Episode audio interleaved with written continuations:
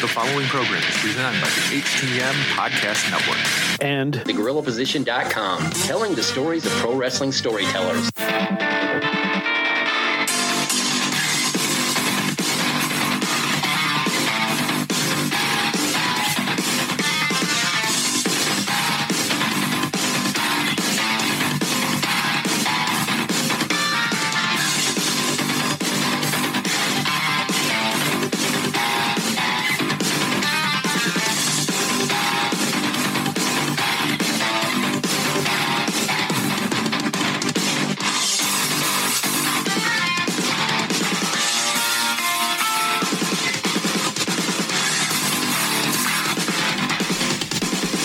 Welcome to another episode of Turnbuckle Talk, powered by thegorillaposition.com and a proud part of the Roar Network.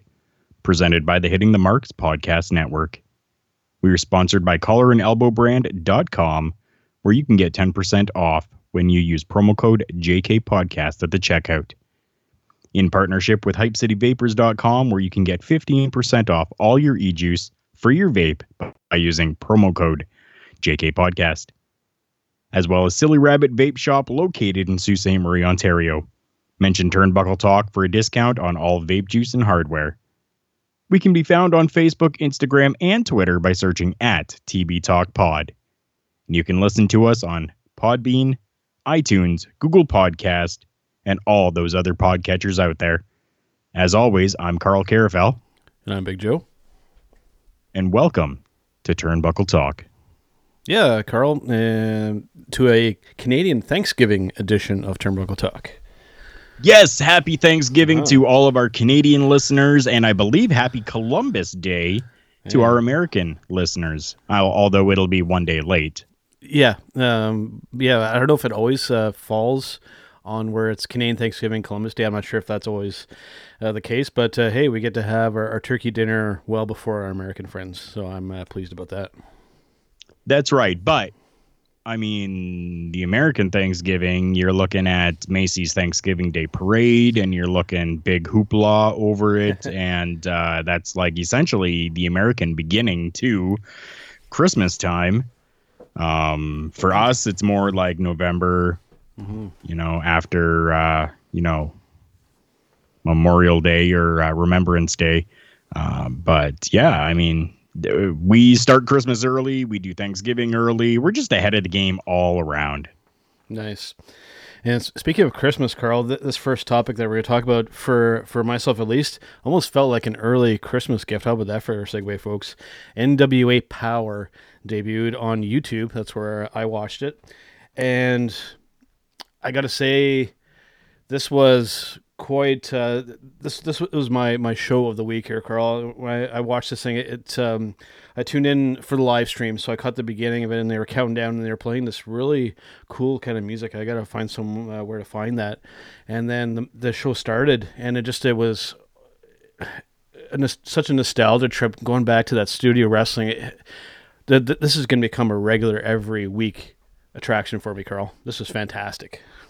It definitely is. I had a, uh, a coworker of mine. He came and relieved me one morning, and uh, a little kind of off topic, but on topic. He said that he actually caught all elite wrestling dynamite. the first time that he has actually watched professional wrestling in a very long time. Nice. So I said, "Man, I said you you got to get you got to get away to get onto YouTube." I said, "You have to look up NWA Power." I said, "P O W E R R R." That's what you got. You got to look for that. And he goes, "Well, why?" I said, "Do you remember back in the like Jimmy Crockett promotion days?" The territory days of professional wrestling. He goes, Yeah, I remember that. I said, Do you remember the studio atmosphere that they had there? He goes, Yeah. I'm like, we're back. And he's like, is, oh yeah. my God, no. And I'm like, yeah, like you seriously need to go and find them and look them up. He did. He, I talked to him, you know, the next the next day because he relieved me again, and he goes, I cannot believe how amazing that was. He goes, it took me back in years that I never thought we would get back. It's such the perfect runtime too. It's it's an hour long, so you don't have to invest a ton of time uh, into it. It's it's just the, the way that that shot, uh, the personas involved, I mean, you have James Storm, you have uh, Eli Drake, you have. Uh, it, they have a pretty impressive roster going on there, and, and it just it's oh, it, it's a very intimate setting, a very small number in the crowd.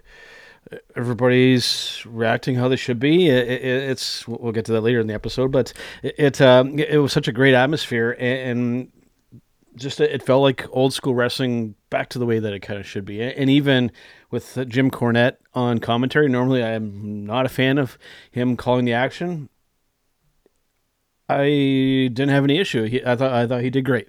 It, it was just it, it, it, hit all the marks, for lack of a better term, pun intended. Yeah, it definitely did. There was uh, not a missed step that you could really see. Were there, you know, maybe some issues? Sure, definitely there was. Um, just for me, I kind of like having that um, that kind of blind aura of okay, so this segment is happening, you know, in a in in you know a different spot and stuff like that. Uh, but you could actually see the camera at times pan from the announcers over to uh, you know, where the interview is happening. And I mean, don't get me wrong, I love that. I love that idea, but it's it's something that I don't think that we need to see all the time. Mm-hmm. It should just be kind of maybe in the first or two two episodes. Um, just kind of you know give people the idea of you know this is studio setting again and that you know this does happen but it I'm I'm afraid that it's going to be something that's shown all the time, and it's going to, for me, take a little bit of that illusion away. And you know, other than that, everything was a hit. Yeah, and the the main event of the show, we had NWA champion Nick Aldis, the the world heavyweight champion, versus a former champion in Tim Storm. And what an emotional match! It was it was a great back and forth.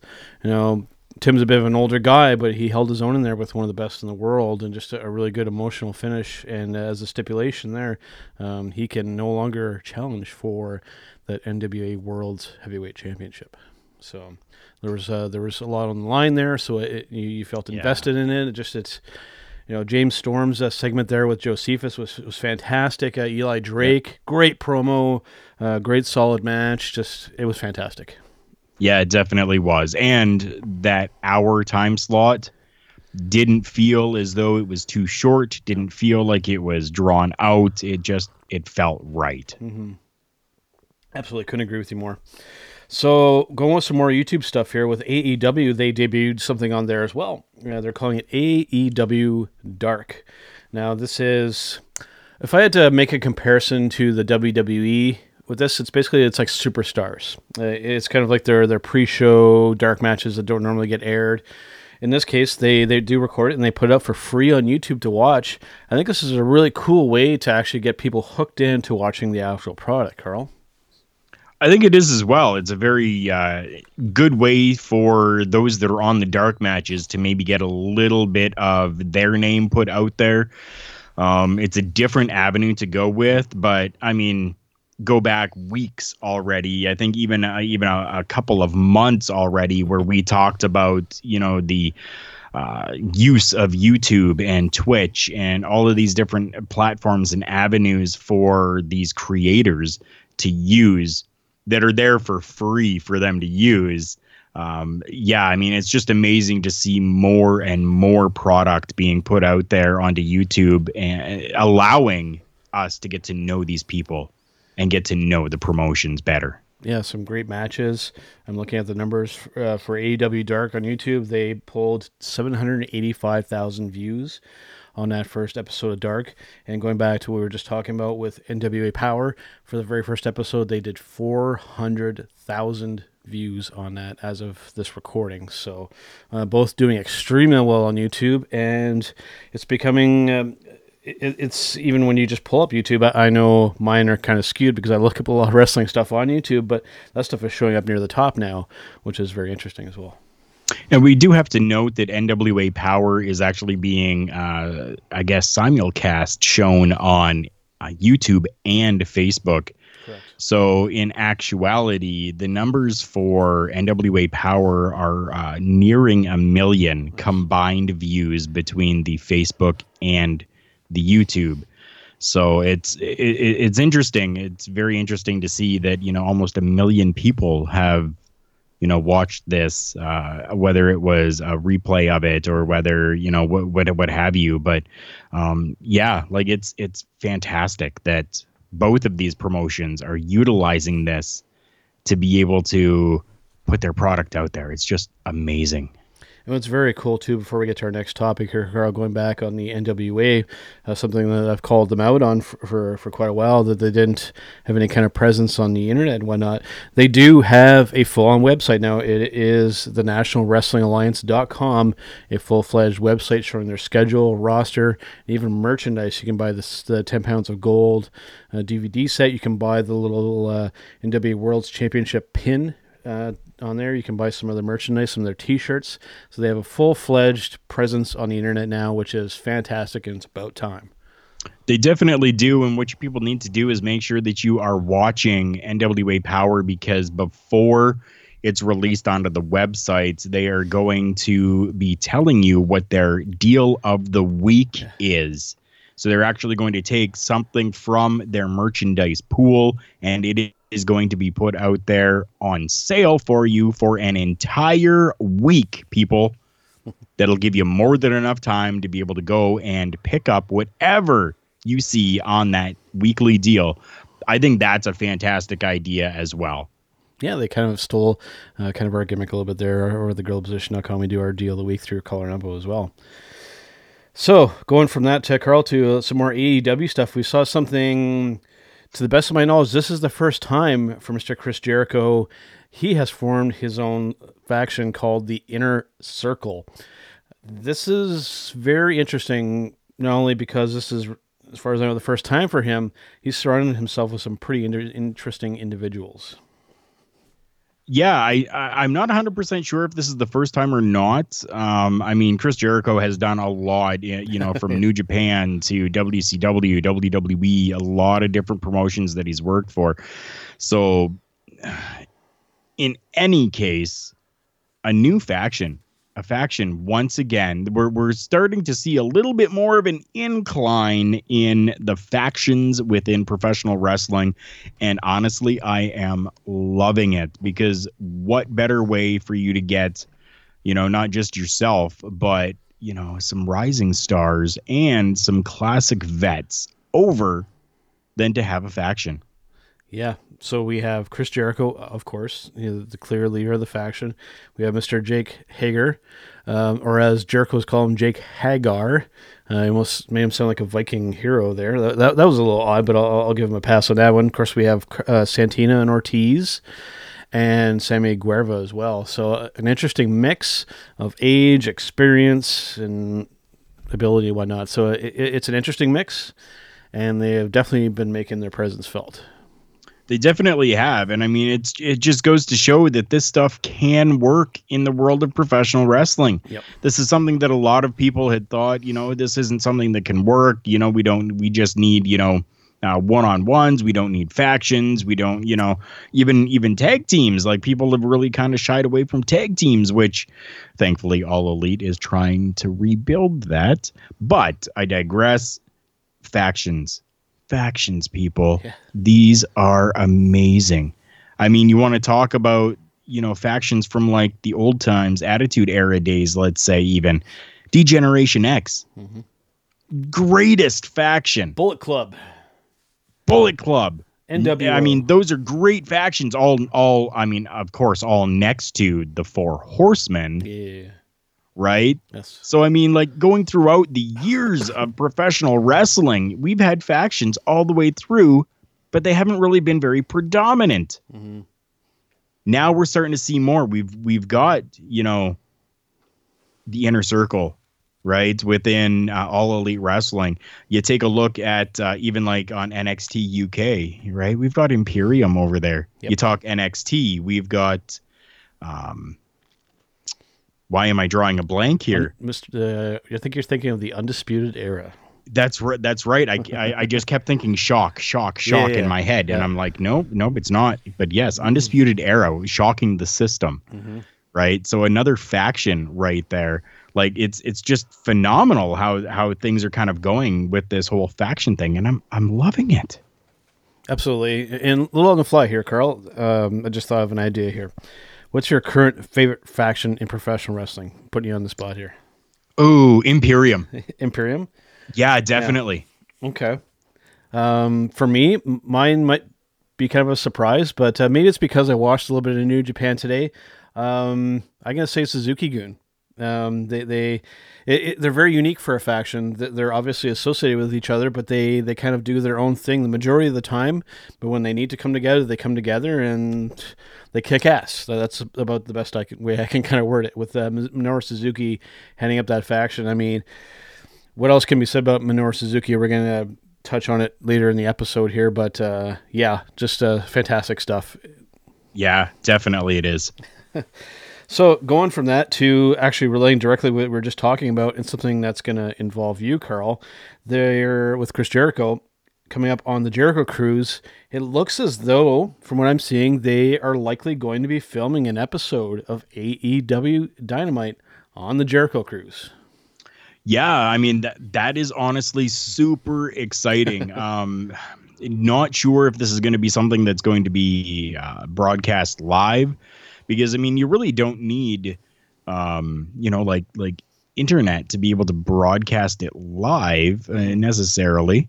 Um, so it's it's going to be very interesting. I'm part of a Facebook group for Jericho Cruisers, Yep. and uh, that's something that a lot of people have have been asking and and uh, kind of been saying is that you know like it's not necessarily uh, you know built on the internet that you need to have because the Wi-Fi on the on the cruise ships suck. Typically, like yeah. suck. um, So inner tip for anybody that decides to take a cruise, don't pay for Wi-Fi because it sucks. Yeah. Uh, but yeah, I mean, like you really don't need it's it's it's run through satellites, Yep. right? So we could very well have AEW on the Jericho cruise doing a live episode of Dynamite. I am super freaking excited for that. I mean, uh, on top of everything else for this cruise, you're looking, um, you know, like Jake the Snake Roberts is going to be there. Uh, y- we're looking, uh, Diamond Dallas Page is going to be there. Scott Hall, Kevin Nash, Ric Flair, people is going to be there. Thank God, because yeah, I need to meet Ric Flair. Absolutely. Um, but then like all elite wrestling is going to be there. So like all the stars of all elite, like this is going to be fan freaking tastic. Yep. I hope, I hope, I really hope that it's something that's going to be live. Um, then I can actually say that I've been to a live broadcasting of a television show, not a pay per view because I've done that. Yep. But man, like just hearing this and and and to put this into into a little bit perspective for people um we still don't know if this is actually happening there have been people that have uh, tweeted out to Chris Jericho, and he's he's pretty much just ignored all of them except for for for a couple. And someone had actually tweeted out to Chris Jericho and said, "Are we going to get AEW Dynamite on the Jericho cruise?" And Jericho's response was dot dot dot dot. that was it. So leaving us all still in suspense. Um, but yeah, like honestly, this is super exciting, and and just from the build up and the excitement of it all, from not just myself but from everyone else on this Facebook group, I'm pretty sure it's going to happen. Yeah, there are a few out there who are uh, as good at keeping us in suspenders as uh, Mr. Chris Jericho, and he does a great job, and as he should be in that position. So, yeah, some good stuff there. Now, next up, what I think the next topic, uh, I- I'm going to push down one because uh, I'm not really fond about talking about that topic. I know we're going to, but uh, I'm going to bump up the one below it first here, Carl. We're talking about Crown Jewel. We're going to have the current WWE champion, Brock Lesnar, versus Cain Velasquez for this championship. so the UFC is going to Crown Jewel. No, uh, Oh. Kane has been signed by the WWE. I don't know the terms of the contract. Um, I can't see it being a full time thing for him, but uh, he has been working in AAA, um, so he does have some wrestling experience. Now, does this necessarily earn him a title shot? I think th- the way that they're approaching it, because they're really playing off the the UFC angle because Kane quite handedly handed Brock Lesnar his ass to him on a platter during that match. If you go and find that match somehow and watch it, you'll see what I'm talking about. And they actually showed a, a bit of a clip of it on SmackDown this week. Yep. Um, so they're, they're playing off of that. Strange enough, I'm somewhat okay with this. I'm, I'm glad that it's happening at Crown Jewel, not say like WrestleMania or whatnot.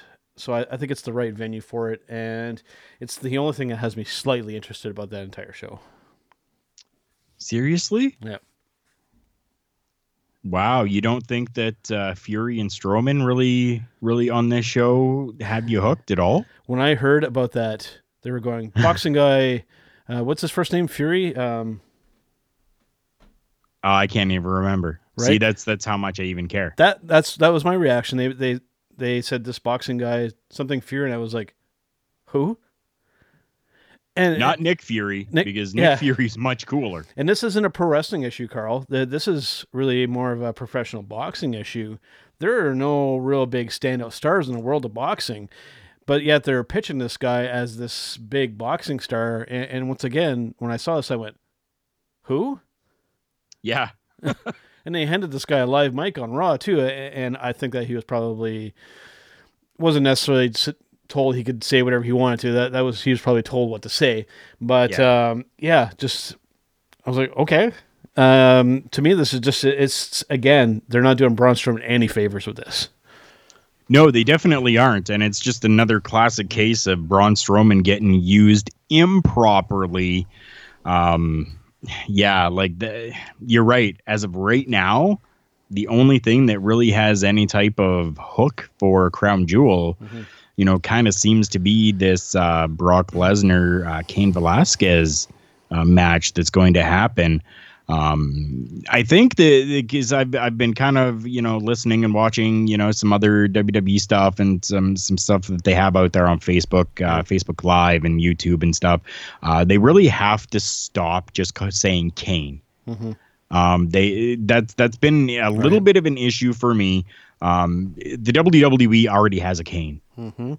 right? So honestly, I was a little bit confused at the beginning because first they're talking, you know, like, oh, Crown Jewel is going to be happening and Kane's going to be there. And I'm like, oh, cool, sweet. I love Kane. Yeah. Um, and then they're like taking on Brock Lesnar. And then I'm like, wait, Wait, what? uh, what? wh- what? And then Right. then it kind of clicked and i'm like oh Cain velasquez and brock okay okay yep yep i get this now because what i do people is is when i work i, I work security as as most of you know and I, I there are times where i'm just sitting there for like 12 hours right Wow. so i'll just take my phone connect up to some wi-fi and i'll just uh you know like have whatever playing on there listening as i'm watching what i'm supposed to be watching Right. um, keeping my brain kind of active. And then I'm, I'm listening to that and I'm like, wait, wait, a second. And it actually like took my attention away from what I'm watching for a second. And I'm like, I had to look down and I'm like, oh, oh, oh, oh, that's what they're, t-. and I'm like, oh, so please, please call him, you know, Kane V or Kane, call him Velasquez. Just call him Velasquez. But, uh, yeah, that that's a little bit of a rant. I seem to be ranting today, but uh, I digress with this. Um, That's okay. I'm gonna be doing my fair share later. yeah, yeah, I know you are. Um, Brock versus Cain Velasquez. I'm o- I'm okay with it. Do I think that it should have been for the championship? No, hundred percent not. Like not right now. Um, I, I understand it's a cool draw and stuff, but seriously, are we seriously are we really going to see Cain Velasquez take the WWE championship? Uh, you know, the first pay per view that he that he does, like. I get it. I understand. Like I understand the backstory because you know I've kind of delved into that world of of MMA as well. But Yeah. yeah, like no, no, Joe, tell me, tell me, please. What do you what do you think about them with the championship right away? First of all, I have I have a, a solution, a WWE type solution for the naming problem. We're, we're, we're going to use Vince McMahon wrestler name nomenclature. We have Shorty Gable, right? So with uh, with with Kane, we've got Chubby Velasquez. There we go. There's your new name. Mystery solved. Chubby V. Chubby V. Chubby V. I like that. Shorty Gable. That, that, that awful, awful. Um, but as for Kane versus, sorry, Cain Velasquez, sorry, Carl, versus Brock Lesnar for the WWE title, I'm really torn on this um, because I get the I get the, the crossover appeal. This was a great matchup in the UFC, but this is a wrestling match, and in that respect, I get it too because I'm of the school of thought when you're a wrestling champion, whenever you have a singles match, you should be defending said champion. Again, though, having said that, I, I just don't think that he's earned a championship match, and there's got to be some guys that were higher up the ladder that I'd be going, what the? I can't say it. And and on that note, now think how some of those guys in the back are going to feel Mm-hmm. if Cain Velasquez actually wins the WWE championship. They can't do. Think that. about that. They can't. They can't do that. If they do, I, I'm already soured on the WWE. Pro- if if they put that title on him, dude, I'm just watching AEW and NWA, and you know everybody else. Uh, but yeah, I, I would be at a complete loss for words. Right? Yeah. And it just to me, it's just a, it's a slap in the face to all the other contenders. I mean, I, I get the crossover appeal, and I think that that part of it is great. But I would have maybe done some type of tag team match or something like that if you still want to showcase them and still have them kind of face off a bit. But a one on one match for the WWE Championship, I mean, that's just jumping the gun on that thing. I think that they, if they wanted to go that road, they should have maybe built it up over time. Like, and I mean, like Yes. a, a good span of time, like maybe even a year, have them screw with each other. But to do it right off the bat, It's out of left field. Yeah, of course. Yeah. Yeah. It's it's it's out of nowhere. hmm Like Speaking I just don't understand. speaking out of left field, Carl, let's get into the WWE draft. Yeah, I know you're itching to. Please. What, what do you think? What do you really think about the draft? Ju- Just in general, we'll, we'll give kind of our general overall opinions, and then we'll maybe we'll get into some details.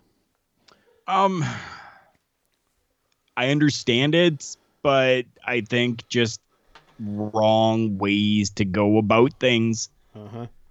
Yeah, yeah, that's my general. Good idea, but wrong way to go about it. You know what was very interesting? I didn't pick up onto this until our good friend Mr. Michael Jargo pointed this out to me because he, like myself, looks and notices the minute details. Before this draft part happened on SmackDown, it's only the first half, by the way. Um, Monday, we're recording here. Uh, Raw is actually going to happen, and they're going to do the other half of this sucker. But they had the list of the available um, talents to be drafted, and strangely enough, wouldn't you know, the way that they were listed, Carl, in order was exactly the same order in which they were drafted. Yeah, that was that was actually noticed by a lot of people. I mean, it went viral on social media with people posting a photo of the names Yep. in order as they were being drafted. Stupid. Yeah. And to go along with this part, uh, I I know that we when we were leading up to this, we were giving ideas of how they should have shown like the war room and that kind of stuff. They even managed to mess that up, Carl. In my opinion, Yeah. I mean, when you look at, and, and that's the mind boggling part because we know Fox is involved with this. You look at the NBA draft, we look at the NHL draft, we look at the just uh, the way that sports drafts are done. All you had to do, I I, I'm stealing this directly from the Hitting the Marks Pro Wrestling podcast with Rick and Jargo. They they they mentioned this. We're, we're going to mention it too.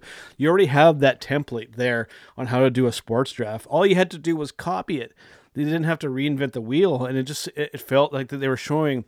Oh, okay. These picks happened, and you showed them kind of this, these these generic actors celebrating in this war room, and like, but th- they picked them. They knew that they were picking them. So, why are they celebrating? Like, just it, it, it, it's like a kid is writing this stuff, man. Yeah, I mean, it definitely like I I understand, I get it, right? Like, so you, you said that Rick and Jargo talked about this Yeah, on their absolutely. on okay. Yeah. I'm gonna have to go and listen. Yeah, Um, yeah, like I mean, this, eh, I don't know, coming from, okay, coming from what they did with um, Brock Lesnar and Cain Velasquez, Uh-huh. you know, like press conference type of thing. I thought that was great. That part I don't know. really did good. you did you see that? Yeah, it was like a UFC press conference. That was fantastic. Yeah, it definitely was. Yeah. And then to come to this w- was just like like a slap in the face to my intelligence. Mhm. Just really, really eh, the robot. The robot was even really Yeah.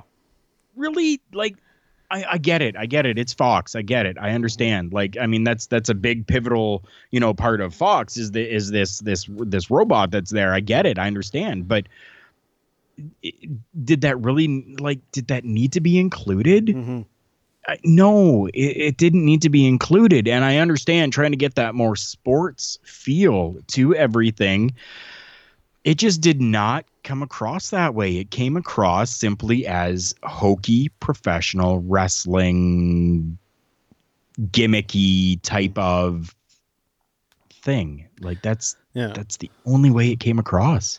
And even at the beginning, they had me confused. And I'm sure some other people, like myself, that look at the minute details. We had Roman Reigns versus Seth Rollins to see which brand was going to get the top pick or was going to get the first pick. To me, when you really think about this, it makes absolutely no sense. So let's say theoretically, uh, if Roman would have won, okay, so SmackDown, SmackDown gets the first pick. What's to say that, that they weren't going to pick Seth over, over Roman? There, there was the proper thing wasn't even online. All they should have done was just have the two of maybe the um, the best guys on either brand, and to just do a coin flip. That would have made more sense than two guys having a match to decide who's going to get the first pick when your brand could end up picking the other guy that lost. Like it just it, it, it didn't make any sense. Okay, so tell me from let's say let's say from 10 15 years ago, okay? Uh-huh. If I were to say 10 15 years ago, top guy on Raw, who do you say? Ten to fifteen years ago, Yeah. Like let's say attitude era ish kind of thing. Top guy on Raw. Rock, Okay. John or John Cena. Okay. Yeah. Now now now SmackDown. SmackDown is synonymous with The Rock. Yeah. The Rock coined the phrase lay the smackdown. Yep. And from there, we got the program SmackDown. Mhm. Then you take Raw. So think The Rock and that time. Yep. Think Raw and that time. You know, like you got you got a whole bunch of different names that you could you could use Triple H, you could use Shawn Michaels, you could use Yep. John Cena. Um, you know, like th- there's a ton of names that you could really use for from from that time as well. Stone Cold, even. Right. Uh, people think Stone Cold, they think pro wrestling, you know, and then Raw is the big show. So Stone Cold, Raw, The Rock, SmackDown. Why could we not have appealed and brought those two guys in for exactly what you said a coin flip? Yeah. a coin flip. Two of the guys who are one, two of the greatest people on the microphone. You have both of them cut a promo Yeah. for their respective show, SmackDown and Raw, and then you're building up to this. Oh my God! Like, like, yeah, I want to see this. Like, who's gonna win this coin flip or or whatever they decided, you know, in that type of thing to do. But this whole match between these two for it was just stupid. it was and, and just the storyline doesn't make sense you know and, and, looking at other really wacky storylines and i'm sure that you've picked up on these recently too when we had the the roman reigns and the the erick rowan thing so you have one guy attempting to murder the other wrestler and so then the other wrestler to get back at you wants to pin you in a wrestling ring that okay and then you know re- now we of course we have this thing with uh with Rusev and Bobby Lashley because Lana's supposedly fooling around with Bobby Lashley. So what does Rusev want to do to get back at Bobby Lashley? He wants to pin him in a wrestling ring. like, I mean, I can suspend my disbelief up to a certain point, but I mean, even a kid would look at that and go, "This is stupid." Right? It's an insult to it to our, our especially as older wrestling fans. It's an like you said earlier early on here, Carl. I feel like my intelligence is insulted. Yes. I can't word it any other way. Yeah, no, it, it definitely is, and especially this whole Rusev, um, Bobby Lashley, Lana thing right now. Yeah. Like, no, no, it's cool. I get it. I, Mhm. like, I totally understand. Like, Yeah. Sex sells, Sure, especially long. right? Yeah. So, so this is this is definitely going to sell. This whole, you know, like like affair thing going on and whatever. But the way that they're going about it, even even like with with Rusev and uh, just him kind of beating up somebody else that's down at ring. I would have been running out of that arena and I would have been like, somebody needs to tell me where the hell they are right now. Mhm. Like to Yeah. stay inside the arena and just kind of get this pouty face and then Yeah. get angry Yeah. and not do anything and not try to find where my wife is with this other person Yeah. really like that's just that's just basic humanity right there Yeah. yeah like that boggles my mind Yeah. how could they not have thought we need to have rusev go and find them and and kick bobby lashley's ass Yeah. Like come on Not, not not to be like, well, because you're screwing with my wife, I, we're gonna have a match, and I'm gonna pin you in a wrestling ring. Um, yeah, that Yeah. just that, to me that that just I think even in the '70s, people would be like, "Wait, what? Say, say that to me again," because I think I have something crazy in my ear. You know, so right yeah, we'll see. Uh, I mean, the, the this whole dra- uh, draft. I mean, it doesn't have me wanting to tune into to SmackDown next week to see what's going to happen. Um, they say that this is going to be a hard brand split to where people are going to cross over, but I mean, you know that they're going to do it anyways. They they did it the, this last time, and they did it before, and they did it before, and they're going to do it again. I can guarantee Yeah. you that there's going to be crossover, even though they say they're not going to. They're going to have to at some point yeah because I mean you you've now that you've you've split things in half, uh, that you've limited yourself to a certain number of people. So at some point there's gonna whatever. Um, it, it is what it is. Um, re- really honestly, right now the NXT brand is the only thing that has me slightly interested in the WWE. Raw and SmackDown, it's in rough shape. I mean, it definitely is. Um, you see, my issue is, is I want I want to go back to your um, to the dual interview episode that that happened. If you guys have not listened to that, you need to. You need to go and listen to this doubled interview segments uh, that were done um, last week. Um, you and Dusty are talking for a bit Yeah. right and then even dusty gold had said you know and and and you you agreed with him Mhm. we don't want to see the wwe fail Nope. because ultimately they are the promotion and the reason why we have everything that we have today Mhm. right so we don't want to see them fail but we, we it, it, it's hard for us to kind of sit there and watch but we we we kind of have to watch if we want to keep you know that stuff going Yeah. um because it's it's it's going to be honestly my mind if if the WWE were to fail I think it would have a trickle down effect Absolutely would. Yeah. right? So then we're going to see the WWE fail. Then we're going to start to see these other companies fail because uh, people really, I mean, they're going to want professional wrestling, right? But are they really going to gravitate towards all this other stuff if you have been like a WWE person for your entire life? Mhm. So it's it's really hard. Like I, I can't stop watching. I, I you know what? I have everything set Yeah. to tape on my PVR Yep. Um, um, the wife and I, you know, were able to get some things switched around with our with our Shaw account, so I actually have access to uh, uh, to Fox, and I have access to Sportsnet 360 here in Canada, so I can I can watch and tape Raw, Mhm. I can watch and tape uh, SmackDown, Ring of Honor, All Elite Wrestling, Impact. I I can you know at least PVR all of this so that it has a number that's been put to it. Do I necessarily have to watch? No. Will I? Yeah, probably because it's professional wrestling and it's, you know, like th- there's snippets where there are good things that happen. Um but yeah, I mean, people, people for the sake of professional wrestling, PVR it and then just delete it after a week. Yeah. Like that's all you got to do. Just just make sure that those numbers are there even if you don't want to necessarily watch PVR it. Make sure the numbers are there to say that, you know, it was PVR'd at least. Um but yeah, like right now it's kind of like uh yeah. yeah.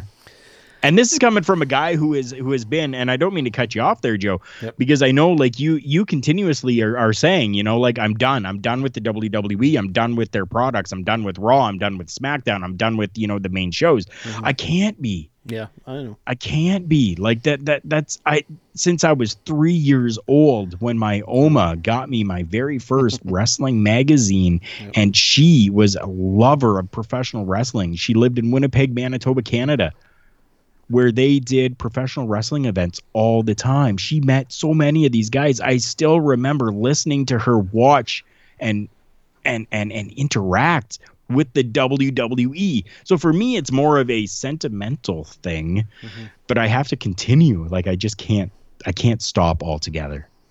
Oh, and, and I completely understand that, do. So before we go to our showstopper segment for this week, Carl, let's uh, revisit our match of the week segment here. Um, do you want to go first, or do you want me to give you my pick? Sure, I'll go first this time. Um match of the week. Yep. Coming from newly reestablished and reformed television hmm, well, YouTube program for NWA Power. Yep. Man alive, I loved seeing Tim Storm and Nick Aldis in that main event. It had so much emotion in this match. The match itself, uh, while not 100% perfect, you, I, I was invested in it. Like I'm sitting there going, damn, I need this. I need this school teacher, Tim Storm. I need him to win because he's he's got to get another chance at that belt. Yep. He's he held it for how he's got to have another chance, and then for it to come to to full circle of of of Nick Aldis winning and and it, it going, oh my god, like did that just happen? Mhm. Like I was I was emotional. I'm going. I can't believe what I just watched. Yep. So I mean that match of the week for me, just because of how emotional and how invested I was in that, really, really told a story. And you just said it right there, Carl. And another reason why that works too is it doesn't just work for us as experienced wrestling fans. They told you that story before the match happened. They got you invested, even if you're somebody just watching for this for the first time. You you you were were shown who Nick Aldis was and how you should feel about him. They showed you the story with, with Tim Storm and how you should feel about him. They, they they they set it up for you, whether you were new or whether you already knew what was going on. So that's the other reason why that, that whole scenario there worked because it was presented the proper way. That's right. Big Joe, please tell me what your pick for match of the week is. Mine is going to come from New Japan Wrestling, from King of Pro Wrestling. That just happened earlier this morning, actually. And they, they were actually really lucky to probably get this in because, for those of you who aren't aware, they were just hit by a really devastating typhoon over there. I think probably the most dangerous one, probably in the last 60 years. So hopefully everybody is uh, okay over there. I'm sure that. Uh, there's some bad stuff that happened there, but they still managed to get the show in. And this was a match that we've been talking about. It's been leading up to to this here with Minoru Suzuki versus Jushin Thunder Liger. This is my match of the week, Carl, and very much like your match of the week, I was fully invested in what was going on because we were told the whole proper story, you know, leading to these last couple matches leading up to this. Yeah, we, we, we got to see kind of an interesting version of Jushin Thunder Liger as well. It was kind of like a hybrid. We had a little bit of a different mask. He, you know, didn't have any kind of top part on. Just and oh, all I gotta say is go watch this match, and you'll see what I'm talking about. We we we had Minoru Suzuki getting the clean pin win over Jushin Thunder Liger, and then we saw we saw him go out of the ring, grab some chairs, come back in, and you think that he's going to go after Liger. And he throws the ladders aside, and he actually bows down to him, and then walks out of the ring. And you, the the camera pans over to the audience, and you literally see people crying. That is getting everybody emotionally invested. Yeah, it definitely is. and I mean, that's 100% the way to do it. I do want to clear something up with people. When we talk uh, our match of the week, we're talking from uh, record time to record time. Yes. For the podcast. We're not talking, you know, Sunday to Sunday, anything like that. Um, we're talking record time to record time. So I know that this match actually happened like like yesterday, um, or early this morning. Correct. It actually happened at like five, six o'clock in the morning, type of thing. Yeah. Um, and mine happened actually last week, but that's what we're talking. Yep. Um, just to clarify, because I know people are going to be like, wow, right? Because I was thinking the same thing. And I'm like, no, no, no, no, no, no, record time to record time. Yes. But just that's that's the way that things need to be done. Mhm. Um, you're, you're talking like, and I'm going to go back to this, you know, like WWE wants more of that sports feel. Mhm. Well, y- these other companies are giving you that. Yep. Like, I mean, you you go out there and you watch like a, a baseball game. At the end of that game, what happens? Right? The end of a hockey game, what happens? Right? Like these big big games that happen, they all line up. Yep. right? And then they're they're you know high-fiving the other team and you know like like good job good game blah blah blah you know ah see you next time whatever right? And that's that's just like a camaraderie between the players uh, of the organization. This is exactly the same thing. Mhm. exactly the same thing. These are lending professional wrestling to be sports Yeah. right and that's exactly how i feel with it And for myself, even more so than the sports kind of feel, to me, it's just we're being told a concisive story from beginning to middle to end. And we're, we're getting the proper reactions. We're, we're, we're getting everybody getting invested. It just it, it's it, these two, both of these matches, just front to back, executed the way that professional wrestling matches should be executed. Yes.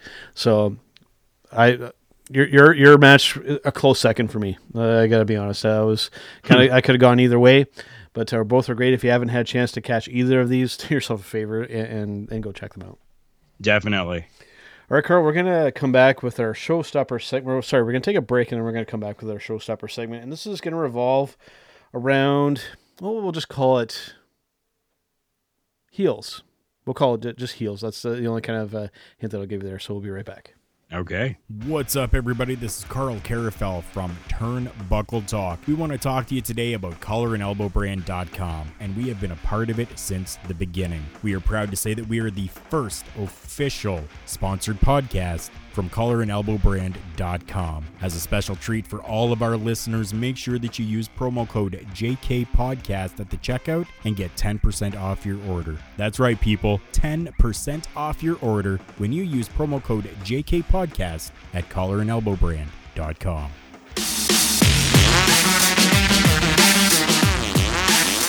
What's up, guys? This is the standard Dusty Gold coming from you from Fayetteville, Arkansas.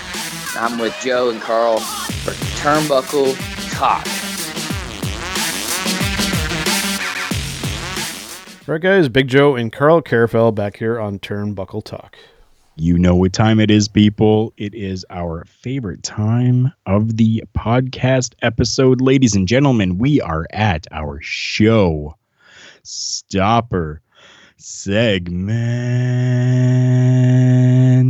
yeah All right, Carl. This one's going to be, uh, I think, an interesting conversation. And where this all kind of stemmed from was, of course, this episode of SmackDown when we had Bayley versus Charlotte for that SmackDown Women's Championship. And this is going to revolve around, at least how I'm kind of coining it, are failed heel and face turns in professional wrestling. Because for, from my perspective, this whole Bayley heel turn from my perspective, is a failure because, as you guys are all aware, you know what? I think probably the best way to kind of explain this is to, to combine this with what was my favorite match of this week. So we have Jushin Thunder Liger versus Minoru Suzuki. We have Jushin Thunder Liger as clearly as the hero, as the good guy. We have Minoru Suzuki very clearly the heel or the bad guy. And yes, this is a Japanese audience, but you could very much see that with that audience, we're getting the reaction of Jushin Thunder Liger, yay! Minoru Suzuki, boo, we hate you. Now let's flip over to SmackDown. We have Bayley becoming a heel. After the match is finished, we had the crowd cheering and even her smiling and holding up the belt at the be- and rewinding a little bit to the beginning with Charlotte, who is the supposed good guy or the babyface, getting booed by the crowd. So, for me, as I see this, if you are supposed to be the bad guy, you should be getting booed. If the reverse is, if you're the the good guy or the babyface, you should be the one getting cheered.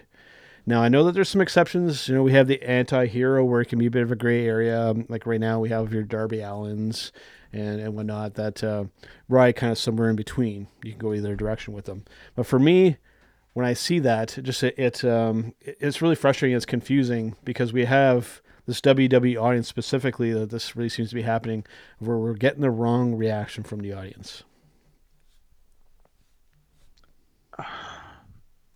See, this is I mean it's it's a difficult touchy situation, I guess. Yeah. Um I'm more of the thought did people buy a ticket? Did they come to see? Yeah. Are they still watching? Mhm. Yeah, they definitely are. Um, you know, are people cheering me because I'm a bad guy? Cool, awesome. Who doesn't want to be cheered if they're a bad guy? Right? This whole thing with Bayley, Mhm. did they take too long with things? Yes, I think 100% they did. Yeah.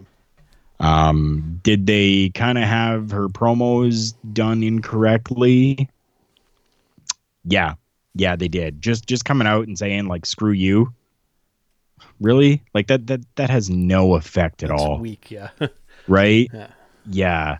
Um, you know, had she come out there and and you know like maybe cut a little bit more of something and and something just kind of like even if she just came out there and said, "I'm done with hugging everybody," you know, like you need to just hug off or or Yeah. hug yourself or whatever, like something like that, right? Mm-hmm. Like um, because that's what she was known for. She was the hugger. She was Bayley, the hugger, Yep. right? And and then go out there and cut a promo saying, "I'm done with that crap. Mhm. I'm done with hugging people. What has hugging people got me? Absolutely nothing. Yep. What happened when I stopped hugging people? That's right, I was the champ." Yeah.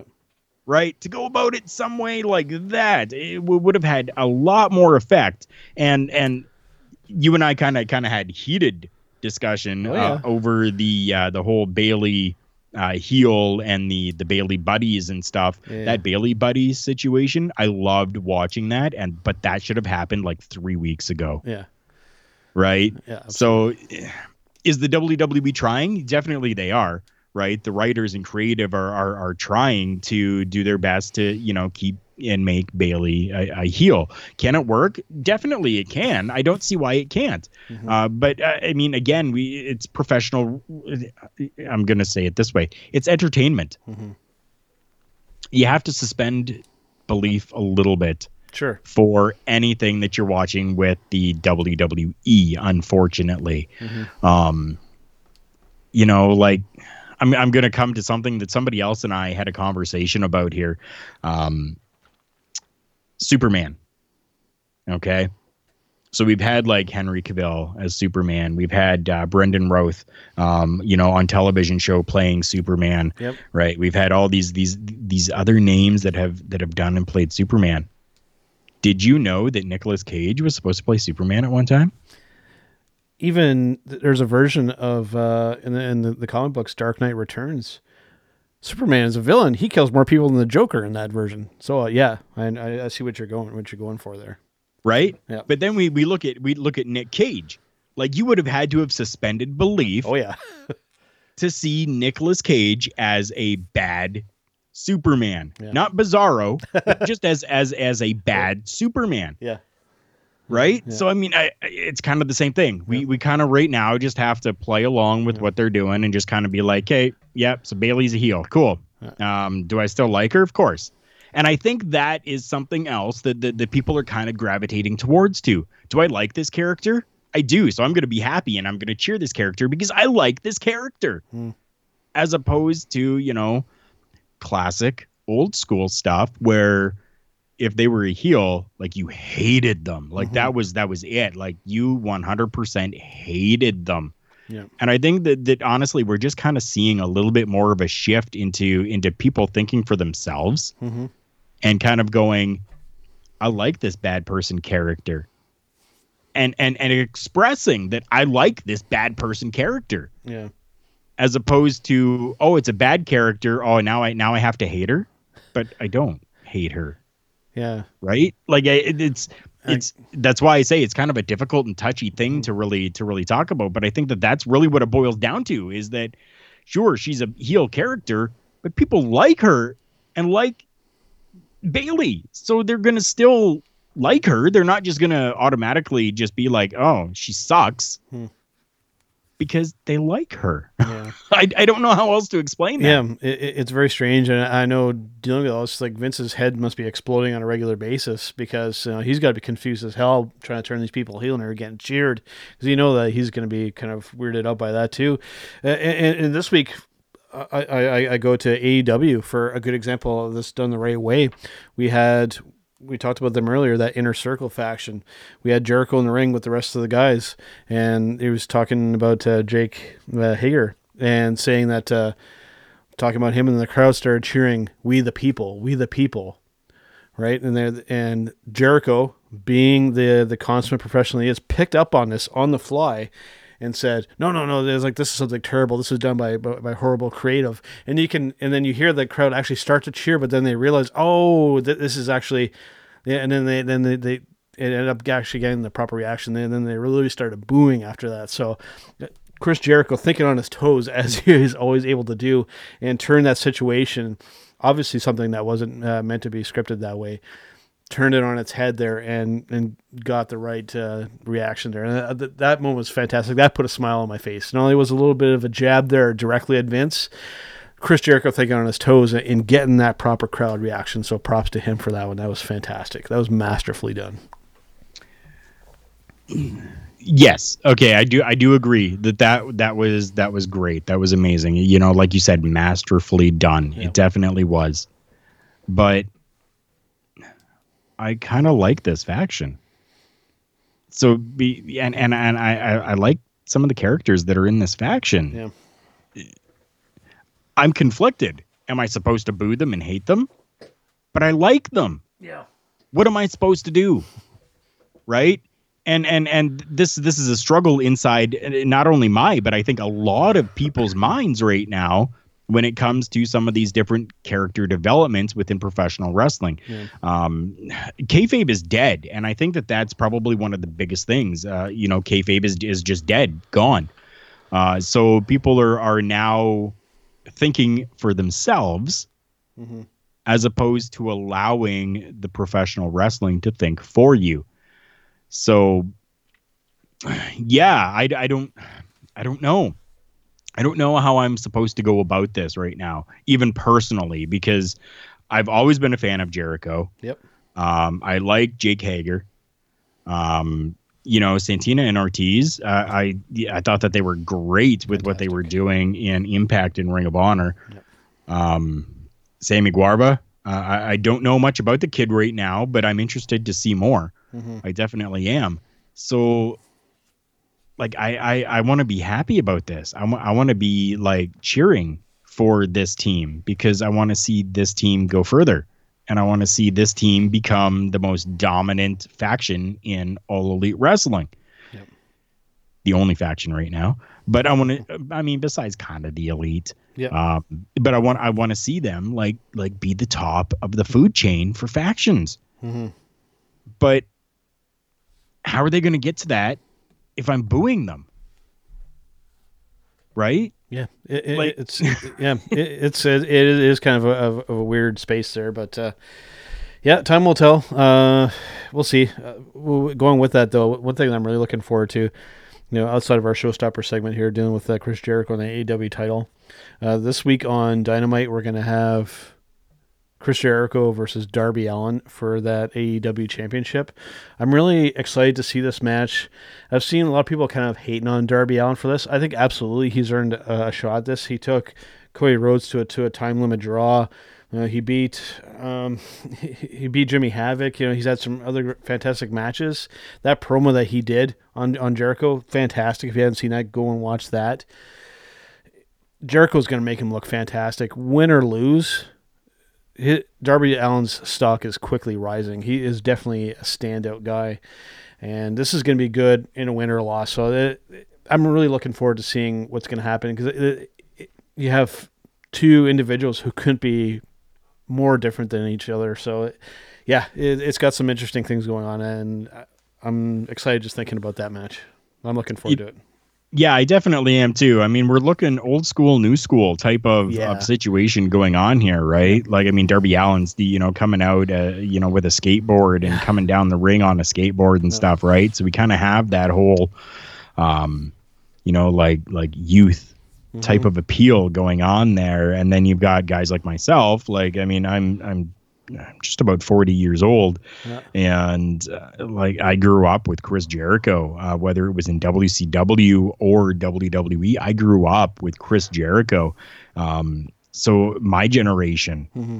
you know invested in this because chris jericho is the all elite wrestling champion but then you're gonna get like the 15 year olds that are going holy crap, this is actually really kind of cool. Look at this guy coming down the ramp on a skateboard and then whacking this guy with the skateboard. Like, that's exactly what I want to do to somebody. I know I can't. Mm-hmm. Most kids today know that they can't. Yep. But they're like, man, like that is like the ultimate. I would freaking love to do that. So we're going to take that yep. and kind of put the two of them like that's fantastic. Mm-hmm. Fantastic. I'm excited strangely enough, though, of course, I'm somebody that follows a lot of wrestling stuff online. This uh, deal with the skateboard with Darla, believe it or not, of course, there's going to be some haters about this. You see people. Uh, th- this obviously would be some older fans going, "Well, the um, the dynamic dudes did this before." You know, Dean Douglas and uh, John Laurinaitis. Uh, for those who don't know, that they were a group that came out to like tie dyed stuff, and then they had skateboards. But this comparison is has is completely wrong because those guys never even rode those friggin' things. Darby Allin uh, actually was riding the skateboard down the ramp, so it makes sense and it works in the context of his character. So comparing these two together is just asinine. So I can just put that to bed now, saying saying that this doesn't work because they tried before. No, no, no, no. Those guys couldn't even ride those friggin' skateboards. Really, John Laurinaitis riding a skateboard. Absolutely absurd. It was never going to happen. Darby Allin yeah. can actually ride that skateboard, so it makes it believable. So it works. So yeah, there you go the you, you speak of the dynamic duos or uh, like like my thought on that whole thing was man they're trying to take some 50 year olds and make them cool again. Yeah. Right? Yeah. like that's that's that's how i perceived them. Yeah. whereas you know like darby Allin, like like, like the kid and and he's not necessarily he's like our age. Yeah. Right? Like he's not necessarily a kid but he's got that youthful look to him and he just he he, he does that part so well. Like he just he he appeals to that youth. He looks youthful. Yep. He's riding that skateboard. He's making it look good. He's like in the mentality of like the 15 to 20 year old generation right now yep. and it just it freaking works. And and yeah. yeah, no comparison at all people. What are you yep. thinking? And what's interesting with what you just said there with the age group there, when you look at the the demographics that are watching this program, AEW Dynamite, it's right in that wheelhouse. That's the the main demographic and slightly older that they're really uh, seem to be connecting with. So hey, mission accomplished. Exactly. Yeah, I mean, definitely. I mean, without um, without really giving any spoilers out there, all I'm gonna say is uh, that this um, Ring of Honor uh, tournament that has been going on to find the uh, next contender for the heavyweight championship. People, you really need to go and watch the final for this. That's all I'm going to say. Mm-hmm. Um, amazing, just flipping amazing. You really have to go and watch that. And then I guess the only other real uh, big piece of news, um, and I mean this came out like maybe ten hours I should go. Mm-hmm. Um, Jon Moxley has actually been stripped of the IWGP United States Championship title. Yep. So right now we're looking the IWGP Championship is stripped off of Jon Moxley um, because he was unable to make his scheduled title defense at the King of Pro Wrestling event. So the typhoon actually made it impossible for Moxley to make it to the event. Um, you know, there were a few other names that were affected by the typhoon as well, but people like we're we're looking at this as this is this is legit legitimate promotion here, and they're going, you can't make it, okay, you're done. Sorry, you're stripped. Um, it's been a while since uh, since the title's really been defended, but yeah, Moxley's now stripped of that championship, and um, you know the King uh, King of Pro Wrestling uh, match was actually changed to Juice Robinson versus Lance Lance Archer. Yeah. So go and take a look at that and uh, kind of see what happens from there. Um, hopefully, the winner of those two will become the new champion. I hope. Yep. Um, from what I'm seeing and reading, there really isn't much that uh, talks about what's going to happen with the championship, but like that's a big piece of news, uh, I think. Anyways, you know, somebody being stripped of a title. Yeah, so the only other thing that uh, we're going to be doing here is um, actually we're going to take a brief break and we're going to come back. I had the chance to sit down earlier today with Mr. Rick Vickery of the Pro Wrestling, the sorry, the Hitting the Marks Pro Wrestling podcast to talk about his upcoming show. And I don't mean podcast. He is getting into the, the promoting business, and I had the chance to sit down and talk to him all about that. So stay tuned. We'll be right back. It's me, it's me. It's an art of B to B. As you can tell in the background, we are out celebrating. That is what we do here at hittingthemarks.com. And I invite everyone to continue to tune in to Turnbuckle Talk, but check out all of our other shows. We have content, especially lit up by the flagship show, Hitting the Marks Pro Wrestling Podcast. You can find that all at hittingthemarks.com. Run.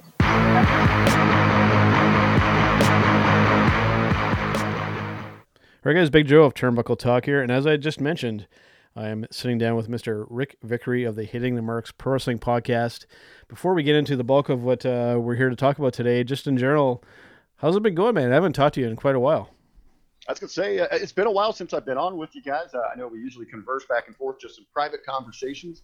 Uh, but it's, I'd say it's probably been about a week before we've uh, really dove in anything, and probably been a, a couple weeks since I had the opportunity to have a guest spot on the show. I've been listening, you know, love uh, what you guys keep on doing, especially for us over on uh, the hittingthemarks.com platform. You know, we just continue to put out such great content, and, and right now it's just, you know, it's kind of over the top. It's just exciting to be involved in the world of professional wrestling. This October has, has just been unreal. Uh, everything with the, launch of AEW, NXT going to USA. You've got, you know, the, the major moves within the red and the blue with WWE, Impact Wrestling making waves. New Japan continues their expansion. They're gearing up for Wrestle Kingdom uh, this, this past weekend with King of Pro Wrestling. They just had an incredible, incredible outing. Uh, made that major announcement that we're going to get uh, two nights of major title defenses at Wrestle Kingdom, and, just all around for us talking heads, uh, journalists, if you will. But uh, it's a, it's an exciting time. Yeah, and especially this past week here, you and I know we're both loving this uh, new NWA show. Uh, I've been all over it. Uh, we talked about it on this episode. Such a such a great throwback to that studio wrestling atmosphere, dude. I- enjoyed the hell of that show, and that has become it's going to become regular every week viewing for me. I absolutely adored and love the way that they executed that. It was fantastic. Uh, 100%. It, this is the nostalgia factor there, going back to the studio setting. Uh, just the very basics. You know, you didn't, you don't need the over-the-top production. You don't need the fancy entrances, the, the themes, all the theatrics there. Let's just get in the ring. Let's let's do some business. Uh, show you what the stars are about. And, and I really love, you know, just the, the fundamentals of the traditional, uh, the interview segments. Love the stage setting there, and they have got some talents that are set up perfectly for this dynamic. And Nick Aldis, I mean, this guy looks like a million bucks. He talks like a million bucks. He is the perfect representation uh, as a as the NWA World's Heavyweight Champion. Uh, Camille there with him, she looks like a million bucks at all time. And and then outside of that, Eli Drake, James Storm, they're built for this. They are made for this this this type of atmosphere that the NWA is going to present. You go back one year ago over on the Hitting Marks Pro Wrestling podcast, Jargo and I, Michael Jargo, you can catch him uh, across all social media at not Jargo, but uh, we were talking about this a year ago when they had the anniversary show. Is NWA could find some true magic when they're ready to move forward and take that next step in kind of reinventing and making a modern day Flair Dusty Rhodes feud and, and have that focus around Nick Aldis and James Storm, and it looks like uh, not to really give anything away how we get there, but Storm is going to be gunning for that championship, Yeah. and it, it looks like it could be in the works for them. Yeah, it's, it's fantastic. Now, before we get to the main reason why we're here today, just to let you know, too, Rick, as we said in the top of the episode, here in Canada, today is Thanksgiving. So you're on Turnbuckle Talk here. As of today's recording, today is Thanksgiving. I know it's Columbus Day over there for you guys. So what's it like being on Turnbuckle Talk on Thanksgiving Day here in Canada? I actually had this in my notes, yeah, I was, and I was actually I was I was doing some studying here, seeing what Yeah. what Canadian Thanksgiving's all about because Thanksgiving actually it, it's ours here in the states. It's another thing that you guys have to piggyback on. Uh, you guys get it all. You try to get in like a month and a half before us, you know, to get yours out of the way so that, that the rest of everyone can really focus on the true holiday of Thanksgiving. Uh, but it seems like there's a lot of similarities Yeah. uh, in in the holidays. It looks like all the grubs the same. So I, I wanted to ask you. It seems like you guys do like a weekend long celebration. Did, did the family get together? Do you have any special eats? You, you know what? You know I'm a major foodie, man. You know that. Uh, Yep. So what did what did what did Big Joe enjoy for his Canadian Thanksgiving? That it's actually today. Uh, the is gonna be happening. We've got. We're not going with the the usual big uh, turkey. We're we actually got one of those butterball stuffed turkey breasts. That's got the it's got the stuffing. Those things are delicious. Of course, the mashed potatoes, the gravy, and uh, and the vegetables, and uh, probably a pumpkin pie for dessert. So we got uh, all the fixins. It's gonna be good. It's gonna be a good dinner tonight. I'm probably gonna put on about ten pounds this weekend. So Yeah, very very nice. Yeah, because I'd seen there that today is the actual holiday, but it said it's not uncommon to see uh, the families getting together, or Sunday, family yeah. and friends throughout the entire weekend. Yep. Uh, ours was a little more com- commercialized. You know, usually it goes down on ours falls on a Thursday. Uh, everybody kind of gets together that day, and that kind of launches us into the uh, the Christmas season. So that's when we get all of our big sales, as I'm sure you know around everywhere they have those. But that's the mad rush. Uh, so you get you get family and football on Thanksgiving, uh, and then it turns into uh, hell the Royal Rumble at some of these stores with these people just to kill each other over the deals that are out there. Oh, yeah, absolutely.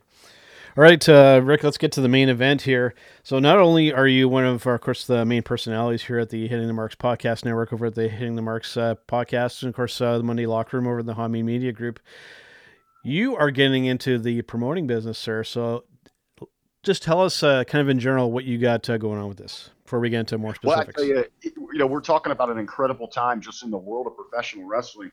Uh, me personally, in this journey that, that I've kind of had over really the last two years inside of pro wrestling, uh, it's really remarkable, and it's really all that's coming to maybe its its defining moment, and it's going to happen Saturday, October 26th. Uh, in my hometown of, of Harrison, Ohio, in a little community on the outskirts of Harrison, Ohio, uh, known as New Baltimore. Very good friend of mine. He has a, a, tremendous established business business in the area, Danny B's Lounge. Uh, we're going to be running our first hot tag wrestling show there. Uh, but to really talk to you about this thing coming full circle, two years ago, uh, so much going on in the transition. I was I was pretty heavily involved with uh, with WrestleZone, the, the Dirt Sheet, with their social media efforts and their discussion group. Yep. And and from there, I met one Michael Jargo, uh, who you know we have grown. We're you know we're we're family. We're brothers. Uh, we're involved in each other's families, our lives every day. We discuss things. Uh, we know each other inside and out. Uh, absolutely, none of this would be possible without him. And it was him that came to me you know, at one time and said, "Hey, man." Uh, I- I just ordered a I ordered an I ordered a studio. Uh, I need a co-host. Do you want to get involved in this? And I said, dude, uh, let me. Immediately, it was yes. Uh, you send me over a list of what I need to do. Let's get this thing rolling. And and it, from that from then, it was the beginning of uh, the Hitting the Marks Pro Wrestling podcast. We got a we had maybe a month or so under our belt uh, on that platform or our platform, and Big Ray Hernandez from the Hameen Media Group reached out and had offered us a spot to you know to take one of the take the Mondays in their weekly programming, a tremendous opportunity. From there, we created hashtag HTM Sports. We we were finding such great success with the Hami Media Group, and you know that was a, pretty much a full dance card. So you know we thought, hey, we we know all these other tremendous personalities. Let's start hittingthemarks.com, start our own platform, and that's obviously you know we we reached out to you guys at Turnbuckle Talk, brought you guys on. Uh, Joe Atherton from uh, hmm Tables, Afters, and Chairs, our, our UK correspondent. We had Robin Nelson with Wrestle Podcast. We invited the PW Hustle over, and we kind of grew our own little thing. So, you know, it's one big family kind of branch now. Uh, so, you know, from there, I go from podcaster. uh, I kind of take my voice from that point on as I was getting to know some of the local promotions here in Ohio. I go from podcaster to play by play. Uh, sit in the commentary booth, something that I, I greatly enjoy, have great passion for. Uh, just really love diving in, getting to know the talents and representing them and painting a picture for them. that's what that position's all about. Is just you know putting the spotlight on and growing these tremendous independent talents. And I, I will put over Ohio against any area. We are an absolute hotbed for independent wrestling, yeah. top to bottom. So many tremendous talents, promotions, promoters uh, people working in, in the office, you name it. Ohio is an absolute hotbed, and I, am proud to be a part of that. And so we go from play, we go from podcaster to play-by-play, and now promoter. Going back to Danny Bees, this started about eight months ago, and yep. he approached me. He, he, knew my involvement on the podcasting side, the play-by-play, uh, the you know not really a promoter, but helping with promotion, helping, you know, letting, getting the word out, the good word out there about the multiple shows that I was involved with or I was calling. And he thought it would be, you know, a, a tremendous opportunity, something unique that he could bring to, to his establishment into the area, you know, outside of the normal, you know, everybody cornhole leagues or, uh, you know, obviously open mic nights or bands or whatever it might be. He wanted to do something different that was going to excite his his audience bring more people in and get really people enthusiastic about, you know, just getting involved with Danny Bees. Uh, we'd reached out to a couple other promotions. And what we wanted to do was something different. And, and right now, you see in independent wrestling, that big drive is family oriented. You know, it's got to be for the kids and all this. Well, Danny B, when he, what he remembered about pro wrestling is none of that. he remembered the Attitude Era. Yeah, you know, yeah, he remembered he remembered EC, ECW, things like that. He wanted that. That's the debauchery. Yes, some debauchery. It's, it's, it's going to be, you know, we're it's. I, I, keep calling it the Wild West of, of pro wrestling. Yes. We're bringing back the attitude. It's it's going to awesome. be like Sodom and Gomorrah, and that's what he wanted. Yeah. So we, we're going 18 and up. We got a very unique audience that we're targeting here, and, and we want to present something different from you know bring the whole family out. Believe me, in this area here where we're running in Southern Ohio, there are some tremendous promotions that are going to offer that. Uh, of course, one that I was involved with, Battle on the Border Pro Wrestling with Mr. Denham Blevins, who you know I regularly put over on our shows. Uh, tremendous family fun. They offer something for everyone. We have Future Great Wrestling that runs very close to here. Uh, that's run by the, legendary trainer and Hall of Famer Cody Hawk, you know, who's responsible for bringing you the names like Eli Drake, uh, Jon Moxley, so many others that, that have broken through. We also have a long running that's given names like uh, Jillian Hall, uh, Wildcat Chris Harris up this, mm-hmm. and that's the Northern Wrestling Federation. They're all tr- tremendous promotions, but you know they, they target their families. We wanted to bring something different. And the way I best describe it is uh, when we say, you know, we're more about the personas. We're, we're about this over the top experience. So we're not extreme championship wrestling. Think more shotgun Saturday night. Yes. That's what we want to bring to the table. You know, it's going to be a little risque. We're going to, we're going to have fun. We're going to make some jokes. We're going to have great, great characters that you can get behind. Um, on our card, obviously, you know, I, I reached out who's she's come on our show a couple of times on Hitting the Marks Pro Wrestling Podcast. Uh, she's from Major League Wrestling. She's the correspondent down there, and, and she, down there she's backstage. She's handling the interviews, but don't let don't let that fool you. She is very kick ass in that ring, and that is Miss Casey Lennox. Uh, she is part of our headline main event. She's going to be taking on Jocelyn Navarro, who is a, a tremendous up and comer here in Ohio. I, I absolutely wanted to get her on this first show. I'm pretty sure within a year, within six months, she will be unavailable for bookings because someone is going to sign her up. Yeah. You know, she, she is of that level. It's absolutely beyond me how women of honor, you know, even how much they need some tremendous talent, how they have not signed her up yet. Uh, she's going to get a tremendous look here taking on Casey you know, it's trying to hopefully get some eyes from MLW. And that was one of the, you know, the main reasons we wanted to get this match done is to give her that spotlight. And again, as I was talking about from play by play, it's about, you know, putting your talent on a pedestal. That's what we want to do here with this main event.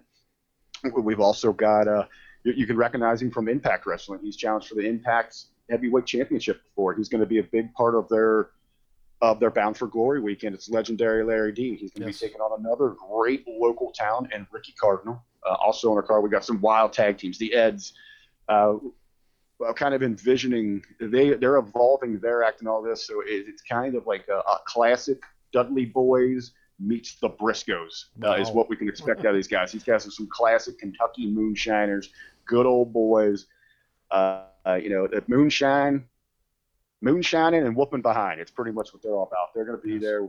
Just so, so many great talents, top to bottom. Uh, as I said to you, know, we, by popular demand, by uh, from Danny B himself and from uh, all the, uh, uh, I guess, our, our growing fan base, uh, we are bringing in the little people. So we're gonna have a few little surprises. The midgets Yay. will be on hand. Nice. We, we don't. We got some big plans, some entertaining plans for them there. Uh, so I don't want to give too much away in that respect. So, being a first-time promoter leading up to the show, Rick, what's been some of the biggest challenges and hurdles so far? Well, you, right out of the gate, uh, the biggest one, and, you hear this so so much in professional wrestling, is the territory situation. Yeah. And you know when you, you first announce that you're that you're doing this thing, and I think I, I went about it right. I didn't just go public with it. I reached out to the other local promotions, especially Battle on the Border Pro Wrestling here uh, that runs pretty much you know close to Harrison, around the area. Uh, reached out to them before the announcement, but still, you, you know, you're you're opening up business in someone's backyard, and I understand, uh, you know, that, that can upset some people, or you know, just is there a, is there enough is there enough consumer to go around for everyone? And right now, Yeah. professional wrestling, which kind of leads into that, that next difficult phase, even though we are offering a different product, you worry about is there enough to go around for everyone? And I really have learned that as I as people ask me or they approach me, I've always I'm always got something on me that lets people know. It's usually I, I carry my studio with me in case I need to jump on anywhere. So I've always got posters in my backpack. Yep. And you and I always have them positioned where they're kind of hanging out. It says live pro wrestling. You got the images of Casey and Jocelyn where you can see them. And people will approach me. What you know? What is this? They're they're interested. Or if I'm not just making a pitch for a sponsor, is while we are excited because we're inside the bubble of pro wrestling, Big Joe. A lot of people are still trying to, you know, they're trying to like navigate back in. Yep. So there is this perception here that you know wrestling's not cool right now. You know, we- we're waiting for this big boom. It's starting to come here, Yep.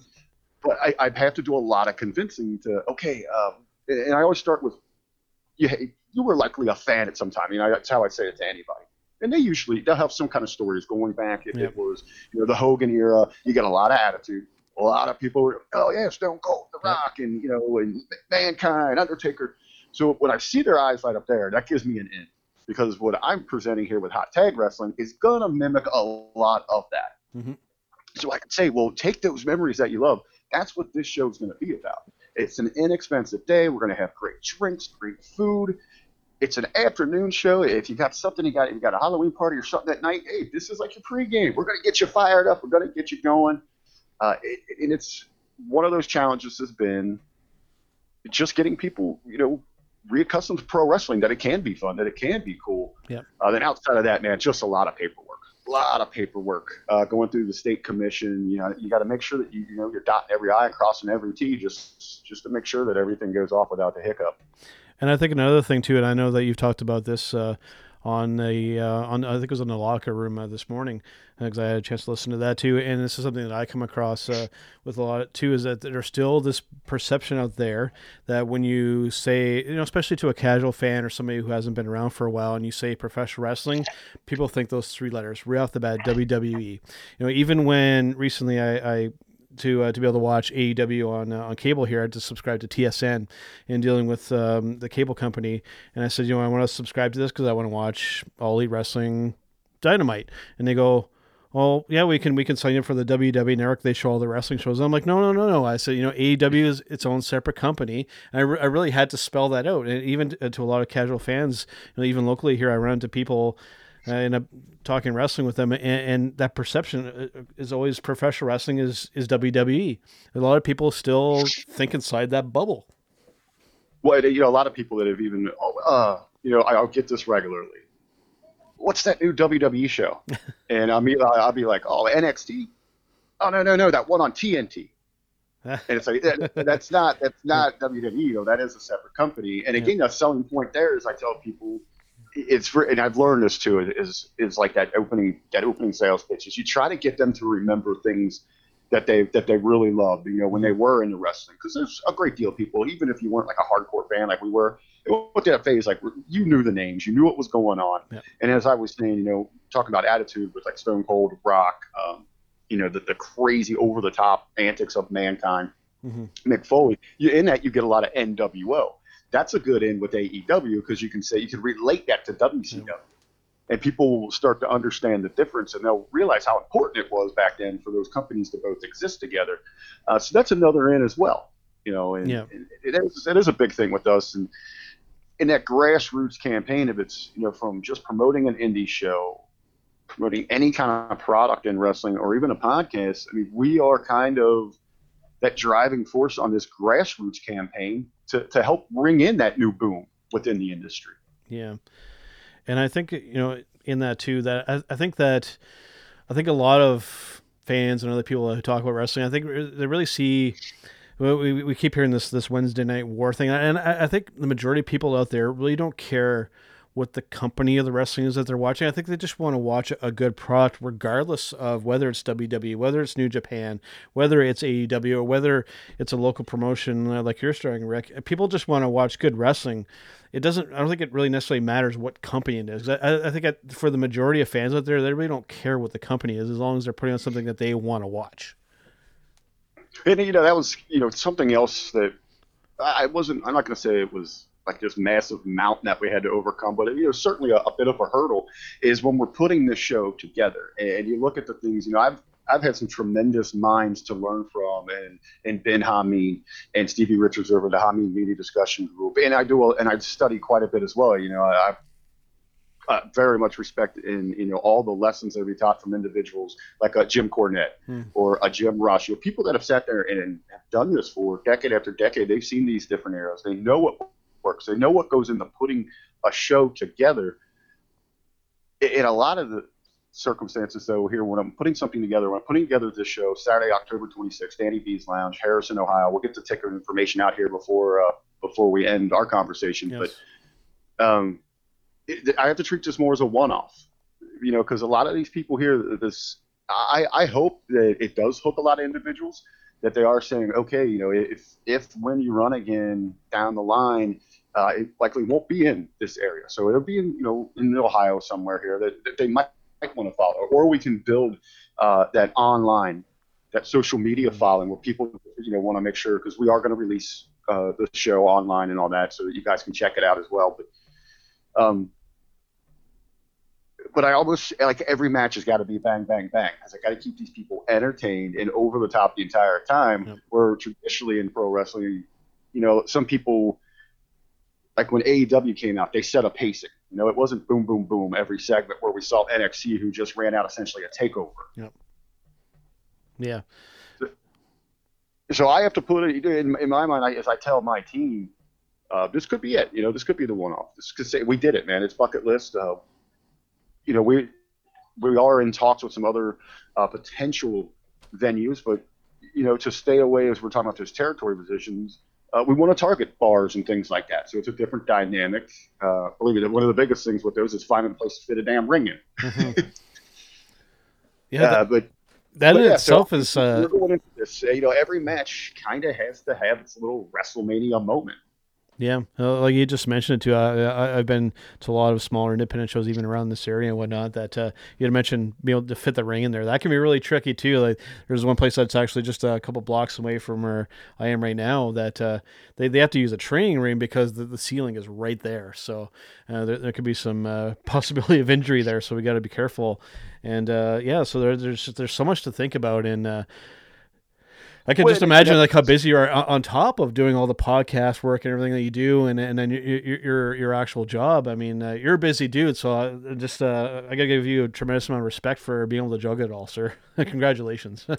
well, as, as, you're talking about, you know, you know, watching. you mentioned that training ring and all that. We looked at that. Yeah. You know, it, and, you know, going forward, to me, it's just a visual. To me, I I, I don't want to make it look like it's what people are used to. So we went with the traditional ring obviously here this place has a gorgeous outdoor venue, and you run the risk of that any time of the year, but especially in later October here in Ohio. Uh, so you know, and that's another. You have to line up backup plans. You know, I got tents on reserve. I'm going to have to make a call 48 hours beforehand if I want to go this way. Yeah. I don't want to do that because I'd rather put that money in my pocket. But yep. uh, but the show must go on if we have to do something like that. Uh, and then taking care of the town, as you said, that's another big thing here. Um, we've received great praise for you know uh, that we're continually in contact. Do you, you know, what do you need? What can we do to make it more comfortable for you? This is about you. This isn't essentially about you know us stroking our ego, running a show, playing promoter, our bucket list or whatever. It's just about getting exposure, getting people out there, and, and even in podcasting, what I've always talked about, you know, I'm not going to be an individual that's going to sit there and break down move for move in professional wrestling or the psychology of a match. That's not my MO. That's not my expertise. What I do bring to it is the marketing aspect of this thing. We're going to push it. We're going to get you out there in digital media. We're going to get, you know, I'm hoping nice designs, nice visuals that people are going to be able to react to. They're going to get to know the talent. Uh, one of my partners, Mr. James Hand, uh, he works um, at a broadcasting school out of Columbus, Ohio tremendous job. Great with it. Um, great with the video work and all that. He's going to be putting together our, our programming. He's going to, you know, he's going to be, he's pretty much, he is our production team. Uh, so he's handling everything there to put that together. So we're hoping that our expertise coming together are really going to be able to shine for these talents that we're bringing in. Yeah, absolutely. So Rick, give us all the very necessary information. Where where exactly is this going to take place? Where can people buy tickets with, with if they're in the area to watch this? Well, I was going to say, you know, and we're we're very conveniently located here in Southern Ohio. We're just outside of Cincinnati. It's a little town. It's my hometown where I grew up, went to high school. It's Harrison, Ohio. Um, Harrison, Ohio. It's a little, and it's a, a little area on the outskirts known as New Baltimore. The location is Danny B's Lounge. Actually, I'm going to pull this up here real quick. I, I, had it set and then I clicked out of it. Uh, Danny B's Lounge, some of the incredible talents that you're going to see Saturday, October 26th, bell time, 4 p.m., doors at 3. Some of the incredible talents you're going to see. You're going to see Major League Wrestling's Casey Lennox. You're going to see up and coming Jocelyn Navarro. You're going to see, as you you can catch him on Impact Wrestling, legendary Larry D, Ricky Cardinal, Reverend Ronnie Roberts, the Appalachian Wild Man, Victor Vargas the, the ads are going to be there. We've got a few big surprises. We've got some super heavyweights coming in. We've got some other local great names coming in. As I said, where we're at, conveniently located for anyone, you know, Indiana, Kentucky, Ohio. It, it's an easy drive to get down here. Uh, again, it's Saturday, October 26th, Saturday afternoon, 4 o'clock, doors at 3, Danny B's. Uh, the tickets, you can grab those uh, very, very easily. Uh, you can stop down at Danny B's. Uh, you can pick those up at the bar. Uh, you can get a hold of us. You can DM me at the real RBV. You can uh, DM us at on Facebook backslash hot tag marketing. You can hit us there, or you can call me directly 513-227-6504 please do. I'd love to see everybody come out, support a great, a great movement. We're going to put on a tremendous show. I say this is going to be the Wild West. This is going to be over the top. This is shotgun coming back, baby. We've got we got the fierce females, we got the the high flyers, the depth of fires, the super heavyweights. We we got those little surprises thrown in there. We've got something for everyone. This is going to be an incredible experience.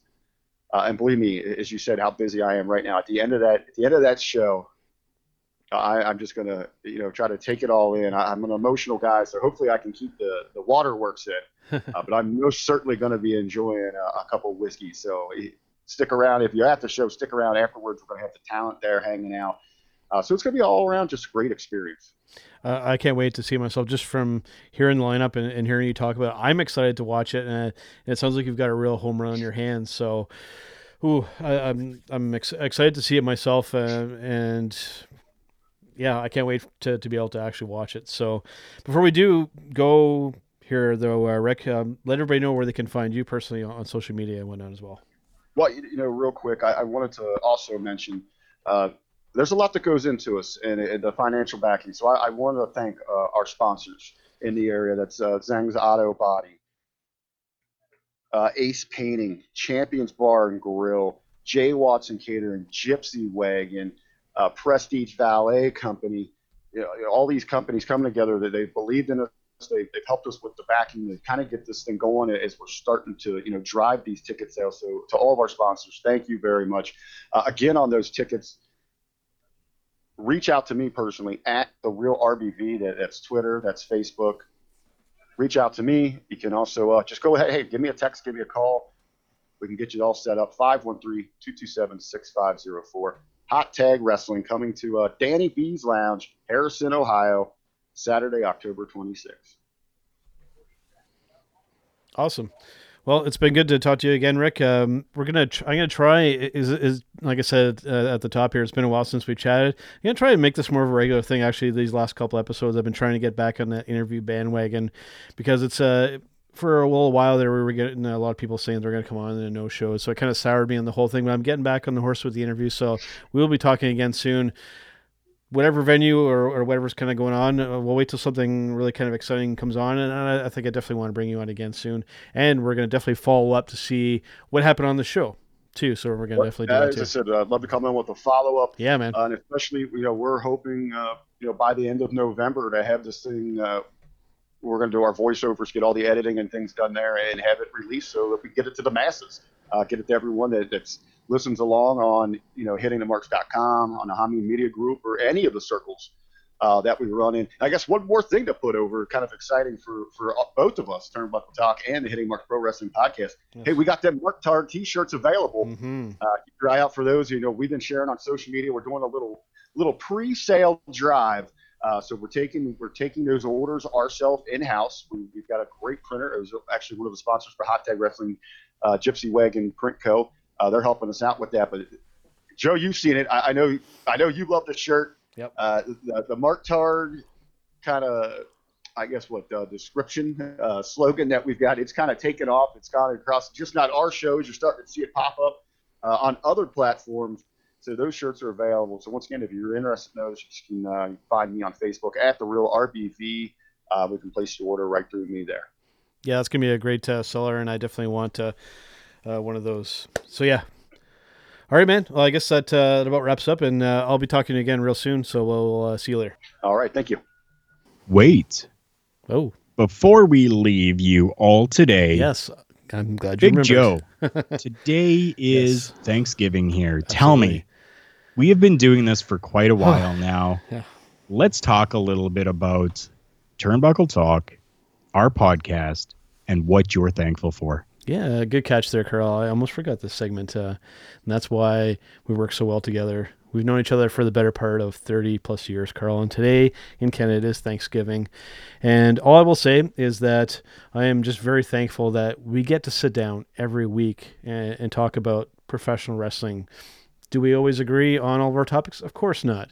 But we both have a shared passion for the professional wrestling business, and we get a chance to be a part of groups that share the same passion with the GorillaPosition.com over there with Ryan Bowman, with Michael Melkor, with Jim Phillips over there, and then over at the Hitting the Marks Pro Wrestling uh, the podcast network with Rick and Jargo, with Robin Nelson, with Joe Atherton, with the PW Hustle guys. It's just it's we're surrounded by great wrestling minds, and just it's I'm very thankful to be part of all this, and looking forward to many many more episodes here. So that's really what I have to be grateful for. and I, I couldn't have said it better myself. I mean, just from somebody who worked in the business mm. to be able to, due to injuries um, and and really lack of uh, promotion and work here in the area, I had to I had to leave in ring competition. But to be able to have this avenue to continue to talk about professional wrestling um, is really just something that I'm super thankful for. Super thankful that even podcasts in general are becoming more and more available to people and really becoming a way that people are getting their news and information is something that that is just I'm really grateful for. And then all of the people that that we've been able to talk to, all the interviews that we've done, the friendships that have been made outside of uh, you know, just you and I. We're you know, everyone from all the other podcasts to other writers to other professional wrestlers just is is is just amazing like it's mind blowing to know that because of the internet and because of podcasts and because of a love for professional wrestling our community has been able to grow and that is just fantastic Yep, and we're very, very thankful for that. Okay, now we can end this week's episode, Carl, and we will see you all on the next one. ciao